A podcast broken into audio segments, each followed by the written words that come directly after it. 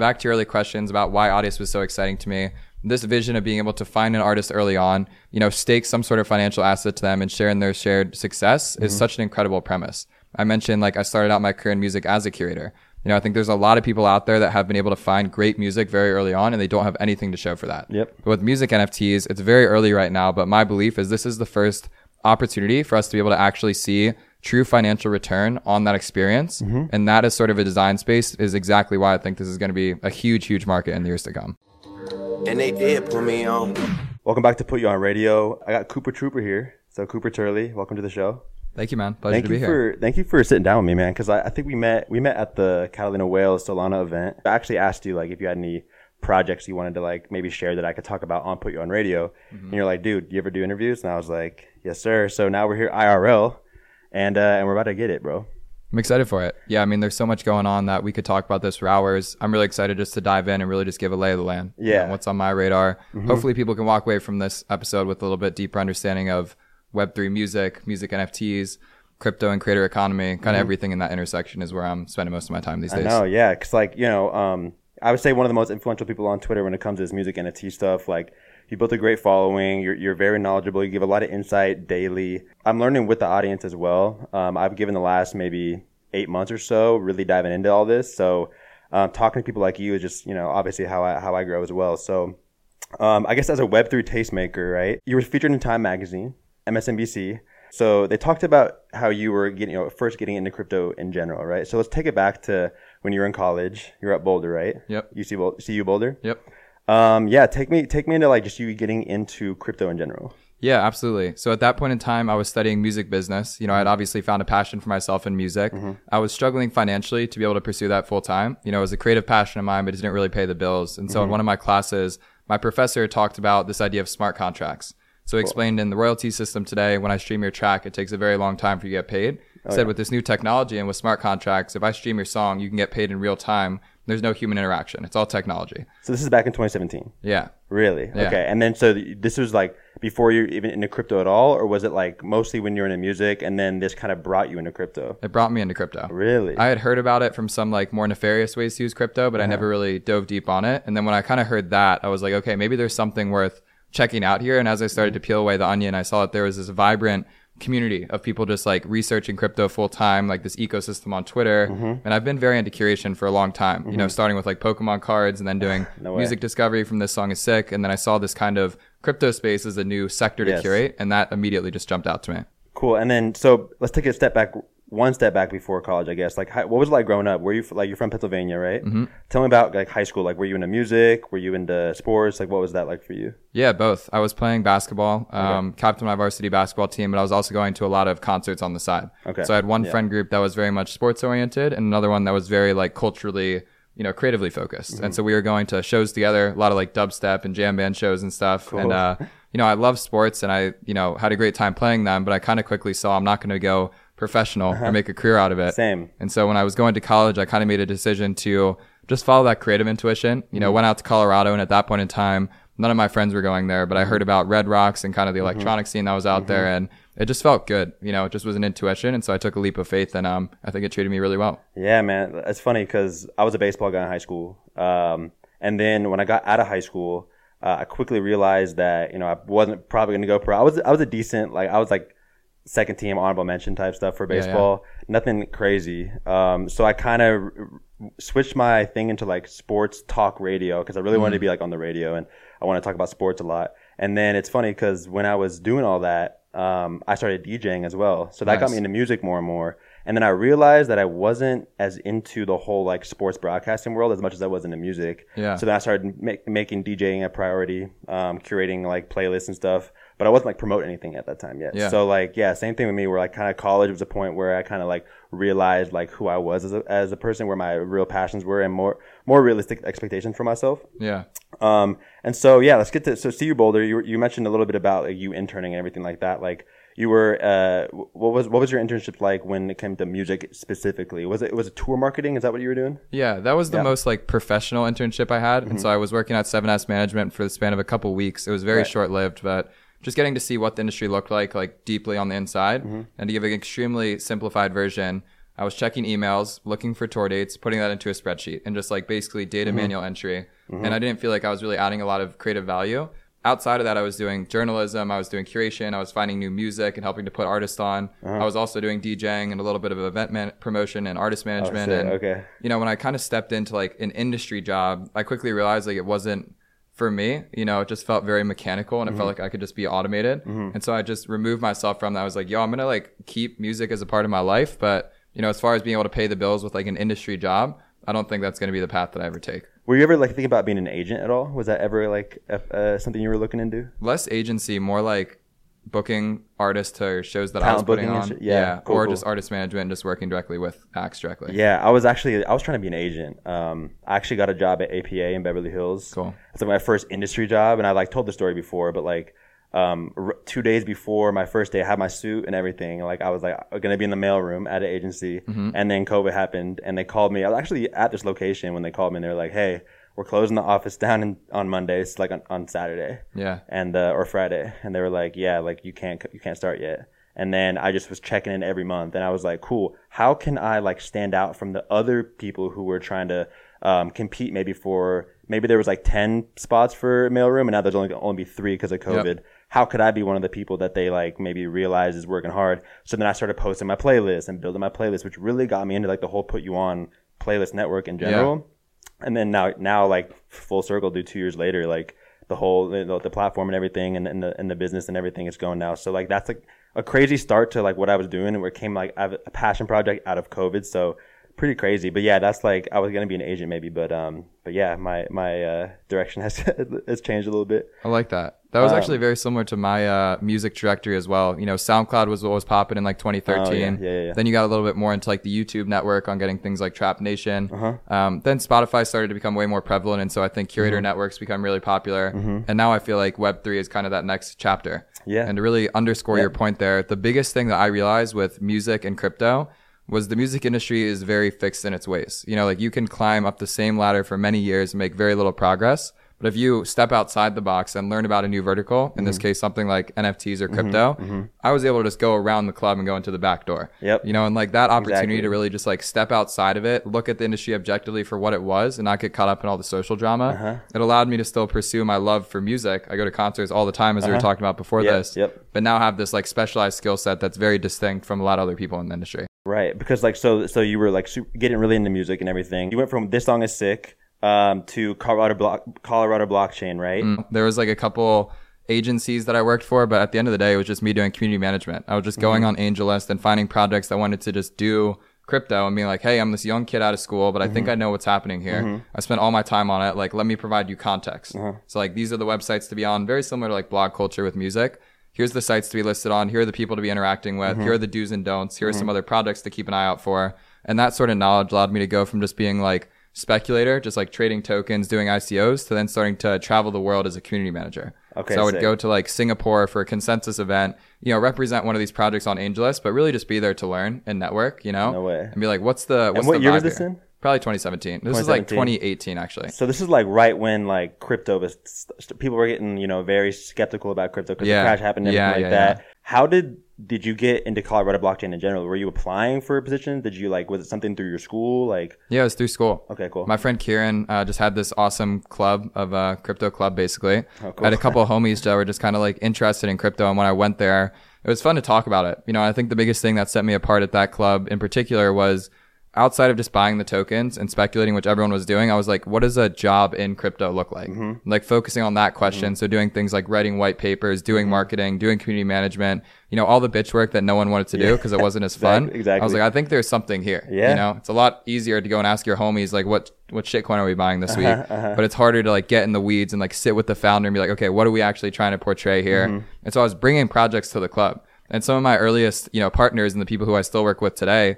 They came out of that CU blockchain club. You know, I was bringing projects to the door and be like, who wants to work on this with me? A couple select few showed some initiative and we've been working together in Web3 ever since. That's what I'm saying. Like when co- it comes to college, right? Everybody's like, "Oh, I'm not going to use anything that I learned in class in the real world and everything." But dude, like the people you meet and the Yeah. connections you make is everything in college. That's why it's always like people are like, "Oh yeah, I'm just going to do online school like for college." I'm like, "Yeah, that's cool, but like do online school, but still like try to move to a city where there are people like you with like-minded individuals."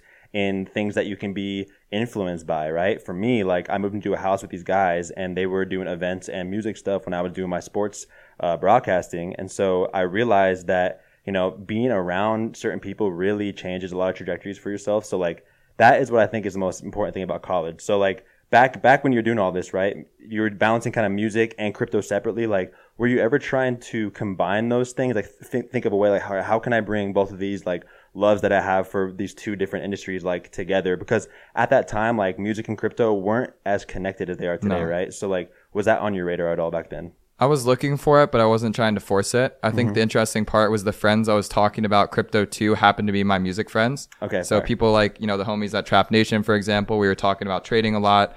Um, I was able to sort of step up a degree in the music industry because I was doing crypto, Mm-hmm. but it was never like the conversations were about music crypto. It was just like music people talking about completely degenerate shitcoins, you know? Yeah. And for a very long period of time there, I think it was just staying up on like whatever the recent trend was. Mm-hmm. And no, in the past year or two, I think, you know, we'll get here eventually, but this is where the two things have really started to click together. Mm-hmm. And that was kind of the aha moment for me of being like, this is something I really want to start doubling down on Mm. because there now is real products and services built around this one hyper specific niche. Exactly, right? Yeah, and it seems like you're really diving into that because I see you all the time. Like, you know, good morning to the people who are believing in music uh, and Web three, right? So, um, it's it's cool, man. So, so let's talk about DAOs for a second, right? So, I actually, you know, um, my when my big research like was going on a few months ago is when I was really actually introduced to DAOs in general. But you worked for a DAO back in 2019, was it? Yeah. So, you know, was it just being in the space that got you into DAOs, or like what what was that experience like? Like first getting your foot in the door in that in that area. DAOs are kind of like crypto native companies, except they're a lot more fluid. And so you mm-hmm. don't have to get like hired for a fixed annual amount or like a monthly commission or anything. You just mm-hmm. kind of poke in and do the work that you want. And so I was going to a lot of these conferences I mentioned to you. Mm-hmm. And as I started to get closer to the Ethereum developer conferences, I noticed the same sort of crew rocking in there. You know, as kids like my age, like was 24 at the time, you know, we were all traveling around the world. We all had this shared ambition of like, how do we take crypto mainstream? And so I fell into this DAO called Metacartel, which was a grant giving DAO for consumer applications. And Nice. so if you were building, yeah, product basically to try and get new users on board. You know, we were giving people like a thousand dollars, two thousand dollars, nothing crazy, but it just allowed me to have like a family, you know, and just like a sense of community. And from Metacartel, I started doing a lot of work through Raid Guild, which is like a service guild, and basically just started to figure out like how do I work with the best crypto companies and do that through like a lens that feels really like oriented. Nice, and those first nice. DAOs gave me sort of the social capital to be able to say like, hey, like you know you can trust me because I'm affiliated with other people that have been in this space for a long time, Mm-hmm. and we share the same missions to help project this to the next level. Cool. Yeah, I think the first DAO I heard of was Friends with Benefits. Mm-hmm. Um, and I just thought it was super cool how everybody could be connected and have a voice and everything like that. Like when it comes to DAOs, like what do you think is your favorite part about it? Is it is it the um, the transparency? Is that everybody gets a voice? Like what about DAOs excites you the most? Just a sense of belonging. Oh, You know, when you hold an asset that everyone else holds, you have a sense of purpose and union with those community members that you can't really explain elsewise. You know, hmm right on. Um, and then the, all of this leads up to Audius, right? Yeah. So now you're an advisor at Audius, where it really this is like the intersection of music and Web three in its purest form. One of the first projects that I heard when it came to Web three music as well. So now you're an advisor there, right? Like, what was the um, what was the kind of like the process of you finally coming onto the advisor board there? Yeah. So I was doing a lot of crypto work for Web3 companies launching tokens. And so I was doing a lot of on chain governance for DeFi protocols like Aave and Balancer, doing cool. token launches for teams like Gitcoin.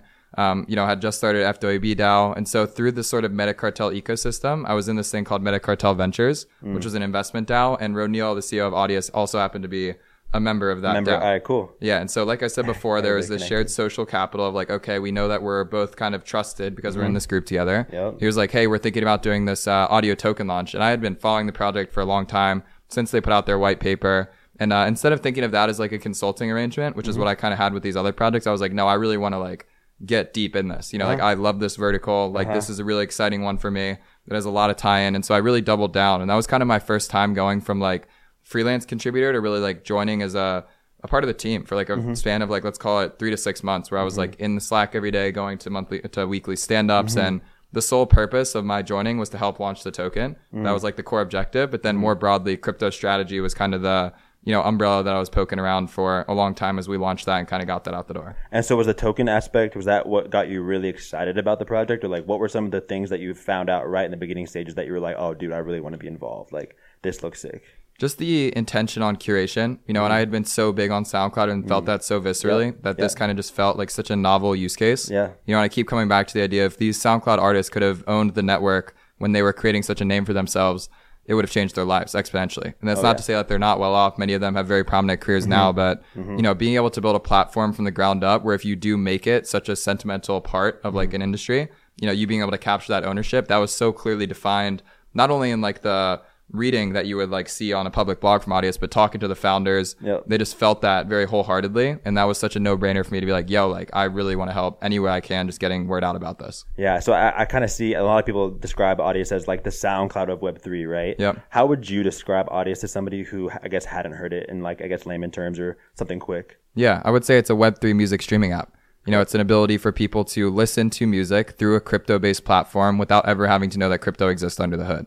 You sign in with an email and a password. Mm-hmm. You basically are able to have a wallet, but you don't need the wallet to do anything. There's great music on there. And under the hood, what's happening is all these artists are accumulating basically on chain data to be able to earn future value in the form of tokens that are ownership in the network. Got it, got it. They're doing such a good job at like I think bringing. I think music is what's going to bring so many people to Web three. Agreed. So, so I think the Audius being like a big name in the space, really cool that you're advising for them. And I mean, the advising board is is pretty legit. I mean, talk about like other guys, like to name a few: deadmau5, RAC, 3LAU, the Twitch co-founder Justin Kan, Avicii's former manager Ash Pournouri, like just to name a few. Like, like how has that like experience been with the co-founders Roneil and Forrest? They're incredible. You know, their leadership is phenomenal. And the reason why I was so excited to get really in the weeds with them was to see how to lead a team. You know, mhm. like up until that point, my role with a lot of these projects was touch base once a week, have a mhm. very set objective around a governance proposal around a token launch, let them go and do their own thing. You know, with Audius, I was really able to get into the weeds and see what it means to build out a team from the ground up. You know, they had both come from very prominent backgrounds. Roneil was a venture capitalist beforehand. Mm-hmm. Um, Forrest had an exit with his last company. And so these guys had experience mm-hmm. building companies in a very mm-hmm. serious way. So I knew when I was getting involved, I was like, this is going to be extremely successful. I just want to have a stake in it. And I think that there's a lot to learn here. And the position that opened up for me was so perfect that it just felt like a no brainer. Oh yeah, And I mean, even taking that a step further, it's kind of what led me to moving out here to LA. You Really? In those conversations, I was starting to recognize I'm spending a lot more time with creatives. I was working with RAC on his social token. Mm-hmm. You know, the DeFi which we, summer. he crushed it by the way on that. Yeah. Oh man. Yeah, the DeFi summer wave had kind of passed a little bit. And so it was kind of more now like a creator economy focused lens. And that was kind of my ability to go from Philadelphia, where not a lot was happening, you know, extremely during the pandemic, to mm-hmm. going, I'm just going to send it to LA, you know, and I mm-hmm. think I'm going to be around more creators. And I don't know what that's going to look like, but probably the best decision I've ever made. Cool, man. Yeah, dude. Roneil, I mean, dude, yeah, Roneil and Forrest. I've heard such good things about those guys. Like, just people not even owning Web three, but just in the music space. Yeah. talk super highly of those guys. So that's that's cool. That and then yeah, so because the, because they're obviously in LA, like you were like, dude, there's starting to meet more and more people out in LA that I'm trying to get involved with. Like that was like the easy choice for you to to, to finally get out here. Yeah, it made sense. You know, I was looking for where do I want to spend the next, like, let's call it three to five years of my life and mm-hmm. seeing myself working on some more creative projects. It mm-hmm. just made, I just had an intuition. You know, I'd never really been here before. Um, Audius had a house here, but they weren't really like based here anymore. It just kind of felt like this is the spot to be for music and creative culture. And as I'm starting to spend more time on these projects, you know, I think this is just the right spot to spend my time. That's what I'm saying. Yeah, I feel like the the Web three community in LA is just is massive, and there's so much support for it. I mean, you see all these projects popping up and having like IRL events, and that just from what I've seen, they've been they've been successes. Like, what are some of the cool events that you've been doing lately? I guess in the in the Web three space. There's a lot of stuff happening around creator economy here. So I mean, the after party guys are doing a great job bringing people out and educating them on stuff. You know, mm-hmm. the Solana community had this hacker house last week, which I thought was fantastic. Mm-hmm. But it's interesting because my favorite part of LA probably has nothing to do with the crypto side of things. You Yeah. know, Oh, yeah. it's the fact that everyone is so talented in their own right from just like a creator economy Yeah, perspective. They have a lot of followers, they have a big fan base or mm-hmm. something. And me having the opportunity to go to them and say like, hey, here's the new world, mm-hmm. and really just like help translate what's happening, and mm-hmm. really just see like what are the things that these people are not picking up. Yep. You know, it's really easy in Web3 to just get so far down the rabbit hole that you forget that MetaMask is extremely difficult to use. Mm-hmm. You know, setting up a wallet sucks, using OpenSea sucks. And so having these conversations with people and just seeing where they get stuck, it helps reinform, you know, where you're spending your time. And I think uh, over time, it'll make crypto a lot easier to use for the masses. Yeah, man, I'm so inspired by people out here in LA. Like, it, I used to when I used to visit LA. I lived in Santa Barbara prior to this. I was so inspired when I came back from a trip to LA. Just like I would literally like go. I would like close the door to my room and like get to work on something because I was so inspired. Like, there's so many people doing cool stuff out here. Like, people I met in general were cool. Like, So yeah, I'm, I totally feel you about that. I love living here. Like people always ask me, "Are you gonna move out?" I'm like, "Nah, I'm I'm, I'm pretty cool in LA. Yeah. I like it. I'm in Santa Monica, so um, anything by the beach, I'm good with." So, Yeah. Um, but we talked about you, you mentioned the Solana um, Hacker House. Um, Audius is built on Solana, right? So can we talk about Solana? And I, I think it's really useful for Web3 music because of like obviously low transaction costs and everything. And so um, a company like built on Solana, right? Like Audius, it's much more realistic that you can, you know, sell low price items like albums or songs, like from what we're used to, right? Like a song being usually like two dollars on iTunes or like you know ten dollars a month for for Spotify or Apple Music. Um, but I think that Solana makes a whole bunch of sen- sense for Web three projects for music and specifically. Um, yeah, like do you think that the future is bright for Solana and Web three music? Yeah, absolutely. I think that Solana and more broadly, um, these other blockchains are really good for creator focused use cases. Mm-hmm. So things like the long tail of collection, selling NFTs for $5 with low transaction Yep. fees, it makes perfect sense. And You know, a to- good entry point for a lot of people. yeah, and to mm-hmm. clarify there, so Audius started out on Ethereum. Staking still lives on there. The token still lives on Ethereum. The content storage system is now living on Solana. and sort of when you're that. streaming all these different tracks on the platform, that's what's happening on Solana under the hood. Got it. And I think the reason for that hybrid model is, you know, Ethereum has a lot of liquidity, it has a lot of community and market share, and it's this really powerful ecosystem, but it just doesn't do well for sort of you know, in the case of audio, six million monthly users, people streaming tracks every 2nd If you want all of this to be on chain, you need to find alternatives. And so, what I'm really excited about, um, Metaplex, which is the NFT protocol on Solana, has really been just experimenting with like, what does this look like to allow creators to more easily distribute NFTs at scale? Got it. And I think that concept of whether it's music, photography, collectibles, whatever it might be, having an ecosystem where you can mint NFTs for five dollars and have meaningful secondary market activity around that. That to me is a really fascinating design space and one that I think is going to see a lot of traction in years to come. Cool. And what was the plan all along for Audius to start on Ethereum and then transition to some things on Solana, or did it kind of just happen like as this as uh, Audius grew? Do you know? It kind of happened as Audius grew. So Audius originally was built on a POA network, and it ended up taking up basically 95% of the transactions on that chain every day. Oh, and so you could think of it just consistently hitting a ceiling. Yeah. And then it was like, okay, we don't really care where we're going to go. We just uh-huh. want to go where the best tech exists. And at mm-hmm. that point in time, Solana was starting to come into the picture. Mm-hmm. And, um, you know, I will say the thing that I've really respected about Solana is how vocal and outward they are with sort of onboarding and partnerships, you mm-hmm. know, and like they're very forward about being like, we want to work with you.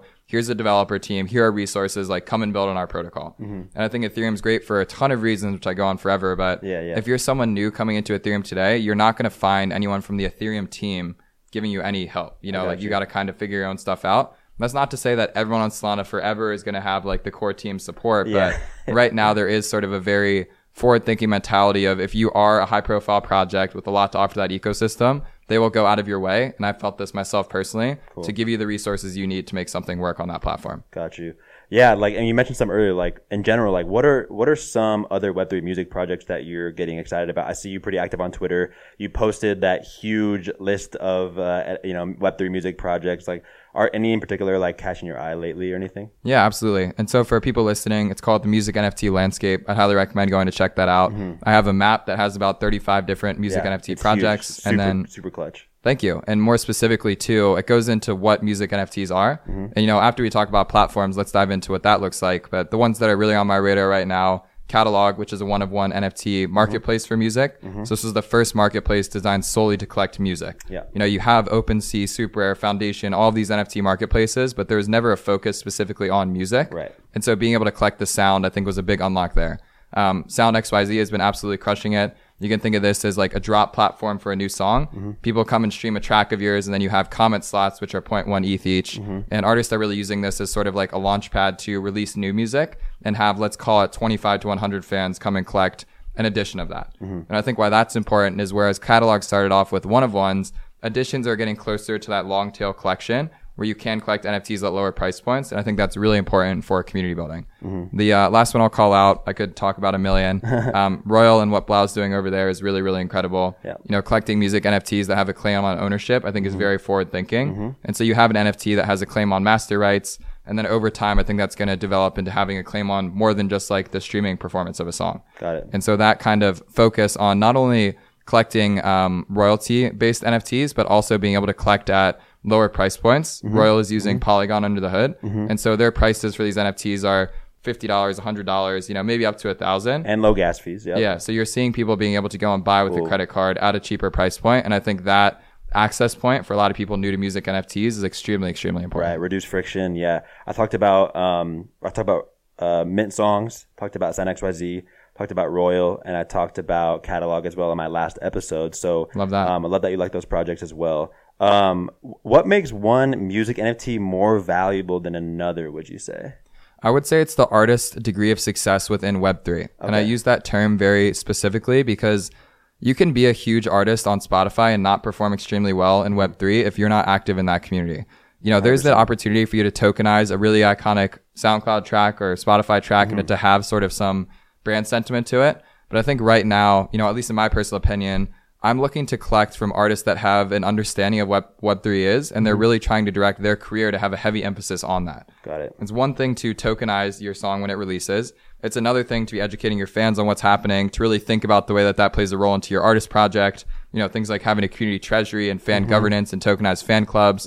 And so, um, you know, at its core, I think that a music NFT is valuable based on the success of a song. But I think the success of a song is now shifting from how many plays does it have on Spotify to how many secondary sales does this have in Web3. Crazy.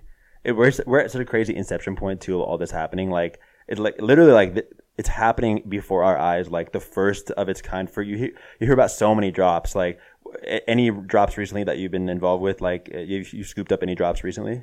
So there's one today uh, called Relics from Monstercat. I'm really excited about this one. It's a music NFT based project, and 4 they're PM, doing right? yeah, they're Yeah. doing evolving rarities. And so you collect a music NFT that starts out as um, you know a basic rarity, let's call it, and then as that song performs well on all of the different platforms, it upgrades in rarity up until the point when it's like you know a diamond, let's call it. Right. Let's say yeah, a diamond. No way. And so there's been a couple like PFP projects I've been collecting. You know, um, big fan of Doodles and what they're doing there. The CloneX stuff has been awesome. I've been trying to really just like double down on tokenized music because Mm-hmm. I think it's so niche specific that it's like there's so much nuance to be figured out that um It's crazy. you listen you can get lost in minting NFTs all Yeah, day oh, yeah. and it's really fun and you can make a lot of money off of it but I think to a certain degree you just kind of plateau in terms of a learning curve. And where I'm trying to spend most of my time is working directly with founders, building platforms for tokenized music, and working directly with artists that want to tokenize their music to have more bespoke solutions to actually do that. Yeah, artists. Yeah, there's so many cool artists. Like, who are some of the coolest? I guess some of the artists that you think are really crushing it right now in Web3 music, NFTs, all that. I'm working really closely with this act named Tycho. Um, they're like an ambient electronic music act, and they've started out their career as a designer turned musician. And so we started with sort of tokenized visual work. So things like his photography, his cover arts. We're now building a mint on demand site where you can go to his website and just mint a show poster directly off the site. I like it. And then moving forward, thinking about doing that with tokenized music.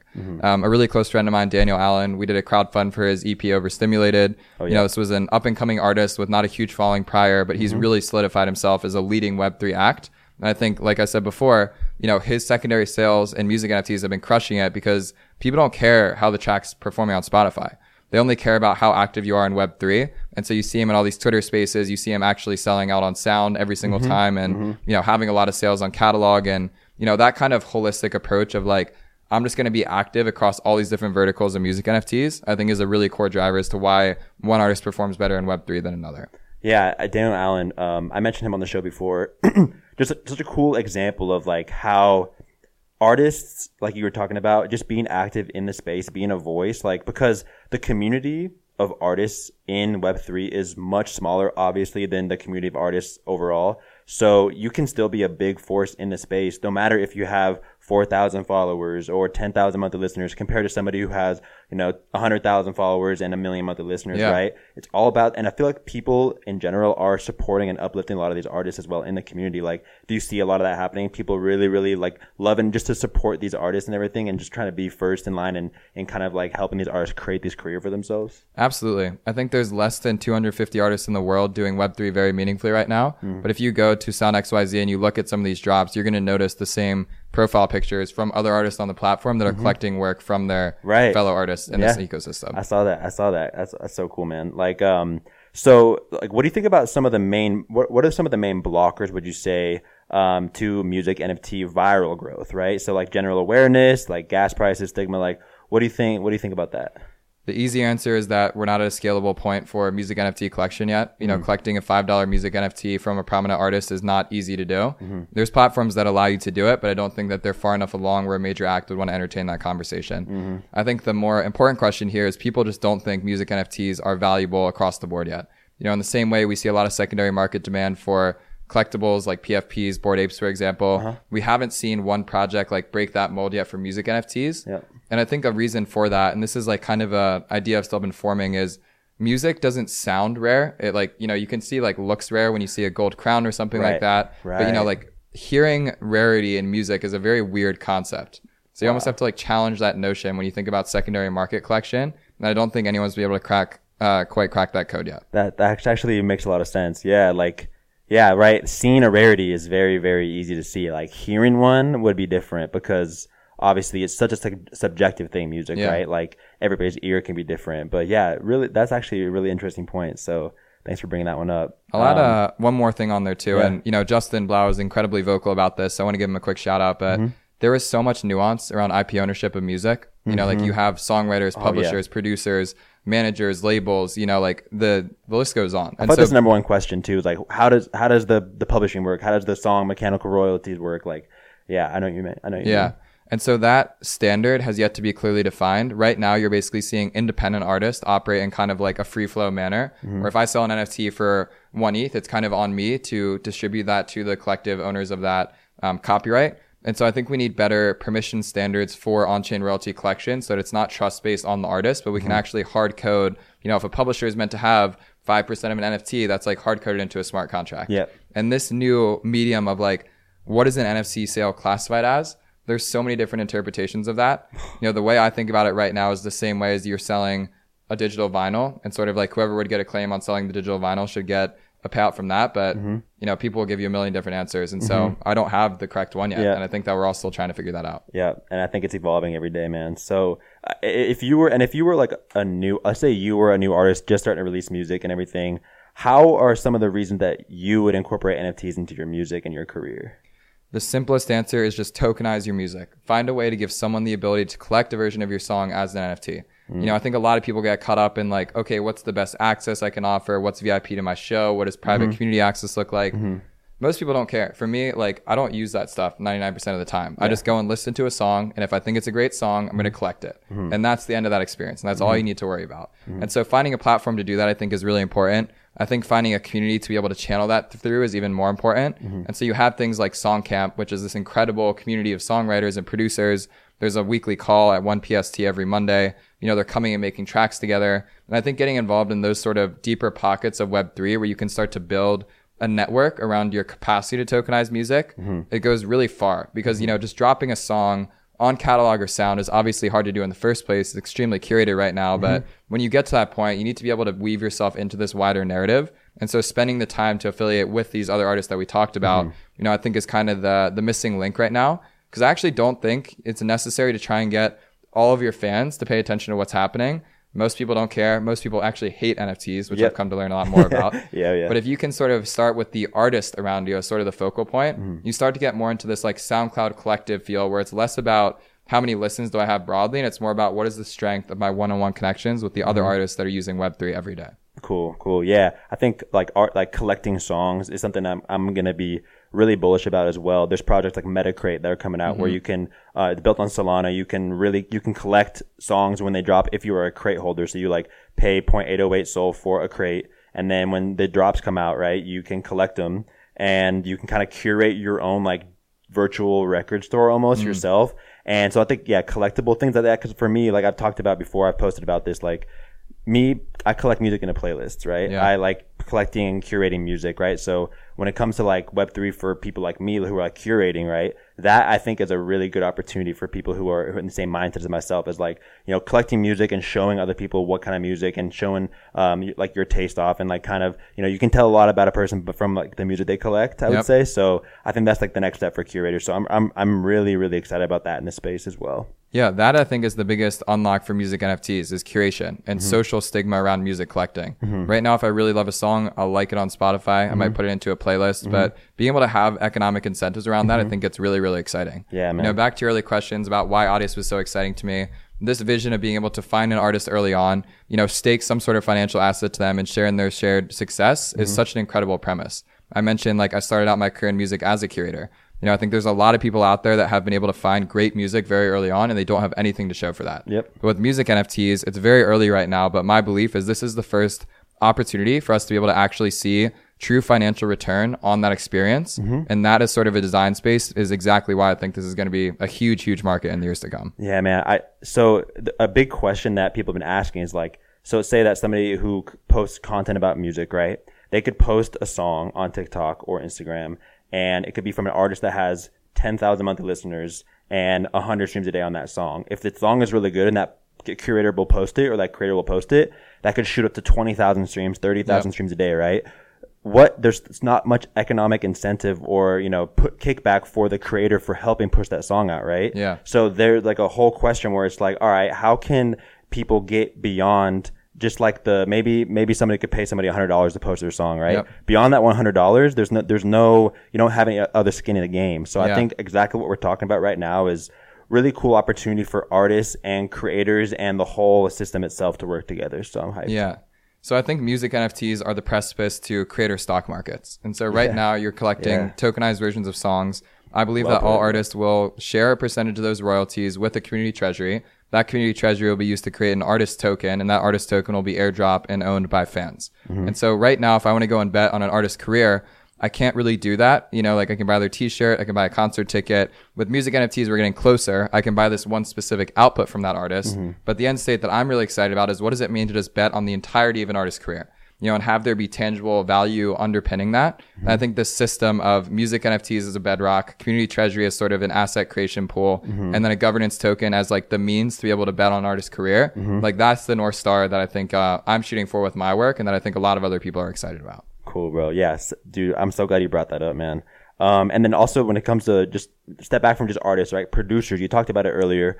Um, but let's touch about like how producers can get involved. Some people on Twitter were asking about like how a producer can start doing things. I know like Mim, a project Mim is Yeah. starting to do things where you can upload um, sound packs and things on, on chain. Um, what are other some like have you heard of other projects like in the space specifically for producers? Because I know Yeah. a lot of people are going to be asking about that. There's a project called Arpeggi that I'm really, really excited about. This is a Web3 native DAW. So in the same way you have Ableton, Arpeggi is the same thing, but built wow. entirely in Web3.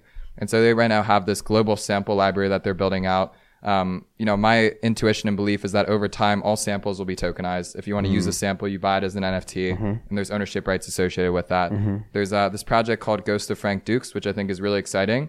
This guy Frank Dukes is an extremely prolific producer. He collected, or he started a PFP project, and the intent there is to start this shared music library where people who own the NFTs have governance over how to use and distribute that. And so if you are a producer, I would really underscore Arpeggi as a way to start poking around with the tech. You know, you can make a song in Web3 and store that source file. You can add samples to that library. And then if you want to get more into a producer community, uh, Ghost of Frank Dukes is fantastic. And as I said before, the Songcamp community has so many incredible songwriters and producers that I think you will absolutely find new people if you spend time there. Wow, that's cool. I, yeah, Arpeggio, you said. Yep. Cool, man. And then, all right, and then also um, on Twitter, I tweeted out um, I was going to be sitting down with you. Some people who had some questions on on Twitter. I was gonna, you know, let's go through some of those real quick. So, um, samstory.eth, um, Sam White, it looks like, um, he asked you, how would you map out a strategy from zero followers to create a minimum viable community so that an artist can launch a project around themselves and fundraise their career? It's a great question. I think it's very slowly with tokenization of each individual song. And even taking a step back from there, I would say you don't need to tokenize your own music to be able to start building a following in Web3. Mm-hmm. If you are someone with zero followers, I think it's more important for you to play an integral role in the formation and the evolution of an existing community and use that as leverage for your own project. So if you have zero followers and you go tokenize a song, it's very low likelihood that someone's going to collect it. Mm-hmm. Maybe if you're lucky, but I think the more likely reality is if you spend time in a DAO, like Friends with Benefits, like Songcamp, like the Water and Music community, now you're going to start making friends who are very educated in this world. And as you start to add value tangibly, you know, you don't come and just like consume the content. You actually go and take meeting notes or help with governance or do these other things. You're going to learn a wide variety of skill sets that are going to be applied to your own project. And you're now going to have backers that are like, okay, when this guy actually goes and launches his thing, I want to pay attention because Yeah. I've seen him in the trenches doing this work consistently over and over again. yeah, just be involved in communities, right? Like, I think that's a great point. Um, because like we talked about earlier, like just being involved and being around people as well, like, like, you know, going to college and being around the people that can like Yep. help you influence, right? Like being involved in communities. And I've seen like the Web3 community is so welcoming. So I feel like it's a great opportunity for artists as well to kind of like starting to you know meet more people online and like be involved in more DAOs and things like that. So good point. Yeah, I, I, I was curious about what what you would say. I'm glad that you took it to like towards the DAO approach. I'll add some more color there too. So being involved in community is very different from just listening in Twitter Spaces. You know, I think that there's a lot of people out there right now that are like excited about music NFTs, and specifically here in LA, they'll go to a lot of these events. I'll see them at the after party house. Know, I'll see them going out to these dinners and stuff. But getting involved really means getting your feet wet and getting like into the water. You know, mm-hmm. like you Yeah. can't just like listen to a space and expect uh-huh. people to come and collect your stuff. Mm-hmm. You need to go do the work that no one wants to do. Mm-hmm. Like I was saying with my story early on, I was writing white papers, I was doing community management, I was modding these servers of like NPCs and stuff. And like there's a lot of there's a lot of unsolved questions from a lot of these artists that are doing Web3 today that they just need manpower. They don't need you to be an expert in what they're doing. They just need your time. And so you going out and really just allocating five hours out of your week to doing community management for an existing creator DAO or an existing Web3 music community, it's going to do wonders for getting you just a lot more credibility in the space. And I think that will be direct leverage for your own future artist project. Higher. And then what about um what role do you see? So yeah, sorry, Sagrado.eth. Um, Sagrado the sound. Uh, what he said. What role do you see custom creator contracts like Manifold XYZ playing in the music NFT space? Will NFTs minted on branded custom contracts be inherently more valuable than NFTs minted on marketplaces like OpenSea? It's a great question. I think everything's moving toward custom contracts. The reality is understanding what a custom contract is is difficult to grasp for people who are new to Web3. Hmm. But if you think about it, I would always have a Tyco token over an OpenSea shared storefront token any day of the week. Oh, no and so as we made it easier to release tokens on custom contracts, you know, I think Foundation's doing a fantastic job of this where mm-hmm. it's a very clean UI. You don't have to be a developer to get started. Um, it makes a lot more sense. And if you think about it in the same way that an artist uses a distributor to be able to release music on Spotify, a custom card, smart contract is that. You know, it's like you being your own distributor and outputting all of your music NFTs through your own, you know, software basically. Got it. Yeah, no, super cool. And some good questions for sure. That was a great question. Um, also, he came back and said, What makes you collect a music NFT from an artist that you've never heard of before? Uh, what boxes do they, do they need to be checked off before you decide to buy? Take us into the mind of a, a music NFT collector. Great question. One is the song good? You Yep. know, like I don't look at like what is your past sales history, how many listeners do you have on Spotify. I'm just Mm-hmm. like, do I really back this project?